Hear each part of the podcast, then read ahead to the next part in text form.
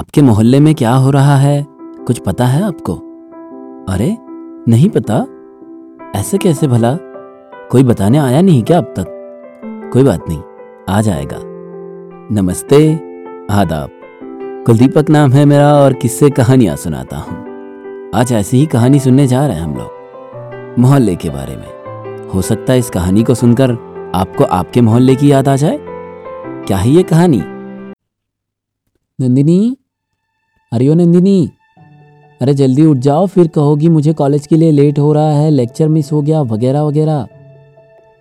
ये माँ की आवाज़ थी। ऐसे सुबह सुबह माँ ही तो जगा सकती है। लेकिन माँ को कौन बताए भला कि सुबह के नींद का मज़ा क्या होता है? बिल्कुल उठने का मन नहीं था मेरा। लेकिन माँ लगातार पुकार रही थी। अरे नंदिनी, आई माँ। कहकर मैं जल्दी जल्दी जल्दी तैयार हुई और फटफट कॉलेज के लिए निकल गई। मैं बस स्टॉप पर खड़ी थी। पाँच मिनट इंतज़ार करने के बाद बस भी आ गई।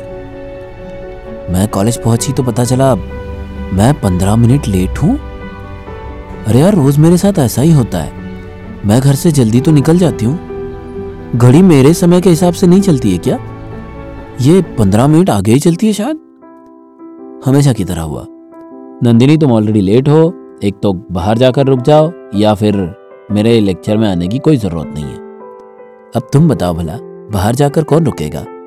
मैं पहुँच गई थी कैंटीन सुबह सुबह कैंटीन में बैठकर कॉफ़ी पीने का मज़ा ही कुछ और होता है। लेकिन मेरे वहाँ पहुँचने से पहले हमारी पूरी मंडली वहाँ जमा थी। हाय गाइस अरे आओ आओ नंदिनी, तुम्हारा इंतज़ार था, कैसी हो? तभी वहाँ गौरव आया था। अरे दोस्तों, कैसे हो? अरे हम लोग बहुत बढ़िया। तुम सुनाओ यार, कुछ है कि नहीं नया पुराना? वो अपनी गिटार साथ लेकर आया था। गौरव बहुत अच्छी गिटार बजाता है और बहुत अच्छा गाता भी है। मुझे अच्छा लगता है उसका गाना सुनना। अरे गौरव, कुछ सुनाओ यार, नया पुराना? हाँ हाँ बिल्कुल सुनाता हूँ। गौरव का गाना सुनते सुनते और टेबल बजाते बजाते, कब हम लोग दो दो, तीन तीन कॉफ़ी गटक गए थे और दो लेक्चर हमने मिस कर दिए थे। एक ऑलरेडी और दो और। ये तो तीन हुए ना? चलो कोई नहीं, हिसाब किताब बाद में करते हैं। तभी किसी ने कहा, अरे सुनो, इसके बाद केमिस्ट्री का लेक्चर है। जाना पड़ेगा यार, वरना खामोखा डांटेंगे सर हाँ चलते हैं। हम जब लेक्चर में पहुँचे तो सर आगे पढ़ा रहे थे। मैं और गौरव साथ बैठे थे और सर कोई फॉर्मूला समझा रहे थे। गौरव मुझे कुछ और समझा रहा था। कह रहा था सामी का एल्बम है बहुत बढ़िया है। मैं यहाँ पे पढ़ा रहा हूँ कुछ मज़ाक नहीं हो रहा है। बात करनी है तो बाहर जाकर करो। गौरव बाद में बोलो ना प्लीज़ लेकिन सर ने आगे देखा तो गौरव तुरंत बात करना शुरू हो गया। अरे लेकिन गाना सच में बहुत बढ़िया है। गौरव बाद में बताओ ना प्लीज़ खैर जैसे तैसे लेक्चर खत्म हो गया था। आगे और दो लेक्चर थे लेकिन अटेंड करने का हमारा बिल्कुल मन नहीं था। यह हमारा बीएससी का सेकेंड ईयर चल रहा था। वैसे, पढ़ाई को ज़्यादा कोई दिल पर नहीं लेता है। हम तो नहीं। अगर आप लेते हो तो ठीक है। मैंने गौरव से कहा, चलो गौरव क्लास में मिलते हैं। हाँ चलो। बाय मैं अपने मोहल्ले में पहुँच गई थी। देखा तो नुक्कड़ वाली टपरी पर बच्चों की आवारा गर्दी और गपशप शुरू हो गई थी। बच्चों ने अब तक मोहल्ला क्रिकेट खेल खेल कर पूरा रोक कर रखा था। आधा रास्ता तो बच्चे ही रोक कर रखते थे। दो तीन गाड़ियाँ ऐसी रुकी रहती। फिर कोई उनको डांटता, तब वो हटते। घर पहुँची तो देखा सबके घर में ताक झाक करने वाली सरला आंटी आज हमारे घर में मम्मी के साथ मटर छील रही है। ताज़ा खबर? बाप रे। मुझे देखते ही बोली, आ गई बिटिया? आज कॉलेज से जल्दी आ गई? मेरा मन कर रहा था मैं उनसे पूछूँ कि क्यों मैं ना आऊँ? हाँ आंटी आ गई, ऐसे ही। मैं अपने कमरे में चली आई थी। मुझे उनकी बाहर की सारी आवाज़ें सुनाई दे रही थी। शायद मम्मी से कह रही थी, अरे भाभी जी, एक बात कहूँ आपसे। अगर गुस्सा ना आए तो? अरे, अपनी नंदिनी अभी बड़ी हो गई है। अपना दिनेश है ना, दिनेश? अरे हाँ वही वही। उसके लिए सुना है, बाहर से विदेश से रिश्ता आ रहा है। कहूँ तो कोई बात चलाऊं? नहीं, अभी हमारी बेटी पढ़ रही है। हमने अभी तक कुछ सोचा नहीं है। अरे, लेकिन बेटी वैसे भी पढ़ लिख कर करेगी क्या? हमारी देखो कितने जल्दी शादियाँ हो गई थी। शादी ही तो करनी है। दिनेश बहुत अच्छा लड़का है। मेरी कहो तो मान लो। नहीं, सोचते हैं। देखो भाई, आपकी सोच। गुस्सा मुझे बहुत आ रहा था।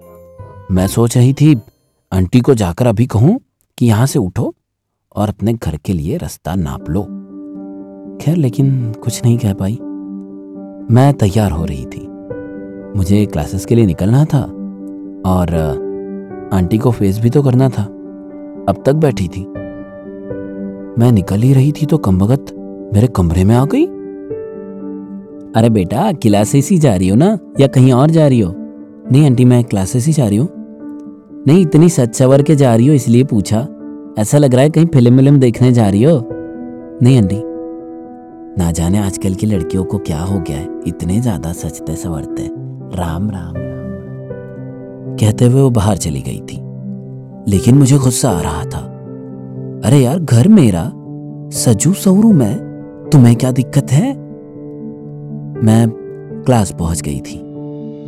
गौरव से मिली तो थोड़ा मूड अच्छा हुआ था। हाय गौरव। यार आज क्लास अटेंड करने का बिल्कुल मन नहीं है। चलो चाट खाने चले। हाँ चलो, तुम्हारा मन है तो बिल्कुल चलते हैं। हम पास की बाज़ार में चाट खाने पहुँच गए थे। चाट खाना यानी कि मेरी बहुत पसंदीदा चीज़। मुझे बहुत अच्छा लगता है चाट वगैरह खाना। हमने पानी पूरी ऑर्डर की और फिर भैया से कहा, भैया, पहले पानी पूरी दो, उसके बाद फिर चाट बनाओ बढ़िया वाली। हाँ मैडम जी, बनाते हैं, बिल्कुल बढ़िया वाली। आप आओ तो सही, बैठो। हम चाट बनाते हैं। अरे भैया जी, बैठो बैठो। आपकी पसंदीदा चाट बनाएँगे, क्या दिक्कत है? हम वहाँ बैठे और पहले पानी पूरी खा रहे थे। चाट का ऑर्डर रेडी हो रहा था। तभी हमने देखा सामने से सरला आंटी जा रही है। उन्होंने हमें देख लिया था। मुझे ऐसा लगा कि आप तो हम गए। मैं सात, साढ़े सात बजे के आसपास घर पहुँची थी। पापा मेरा इंतज़ार कर रहे थे। सरला आंटी भी घर पर ही बैठी हुई थी। लो भाई साहब अभी पूछ लो अपनी बेटी से कहाँ थी ये? बेटा कहाँ थी तुम? मम्मी ने कहा वो मैं आ, बताओ बताओ कहाँ थी? आ, पापा मैं वो ट्यूशन सी गई थी। ये क्या कह रही है? ये ट्यूशन सी गई थी? सच बताओ कहाँ थी तुम? भाई साहब मैंने तो इसको अपनी आँखों से पास के बाज़ार में एक लड़के के साथ चाट खाते हुए देखा। बाकी तो आप जानो। नंदिनी, क्या ये सच है? हाँ वो पापा, मैं गई थी आज। मन नहीं था मेरा क्लासेस अटेंड करने का। सॉरी ठीक है बेटा इट्स ओके अगर हमें बताकर भी जाती तो मैं तुम्हें गुस्सा थोड़ी ना करता। जा सकती हो तुम। तुम्हारे ऊपर हमारा पूरा भरोसा है। और आप आप अगर मेरी बेटी को कहीं देखो तो बताओ, लेकिन हमें हमारे बेटी पर पूरा भरोसा है, ठीक है? देखो भाई साहब, आप जानो आपका क्या करना है। लेकिन मेरी सोच कहती है कि लड़की को जल्द से जल्द बिहा देना चाहिए। बाकी आप देख लो। मुझे क्या मतलब? मैं तो चली।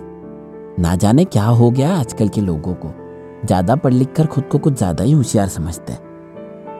देखो भाई साहब, आपके घर का मामला है, मेरा बताना काम था। मैं चली। राम राम। कहकर आंटी चली गई थी। मैं पापा के गले लग गई। आई लव यू पापा। बेटी, मुझे तुम्हारे ऊपर पूरा भरोसा है। हमें इस बात की तसल्ली है कि तुम जो भी करोगी, हमें बताकर करोगी और पढ़ाई में अपना सौ प्रतिशत दोगी। है ना? अगर कभी मन नहीं है तो तुम बाहर जा सकती हो। कोई दिक्कत नहीं है। ठीक है? उसके बाद सरला आंटी का हमारे घर में आना जाना बहुत कम हो गया था। हाँ उनकी यहाँ वहाँ रिश्ते जोड़ना अभी भी शुरू है। उन्होंने मैरिज ब्यूरो खोलकर ही तो रखा है। बस, कहानी खत्म।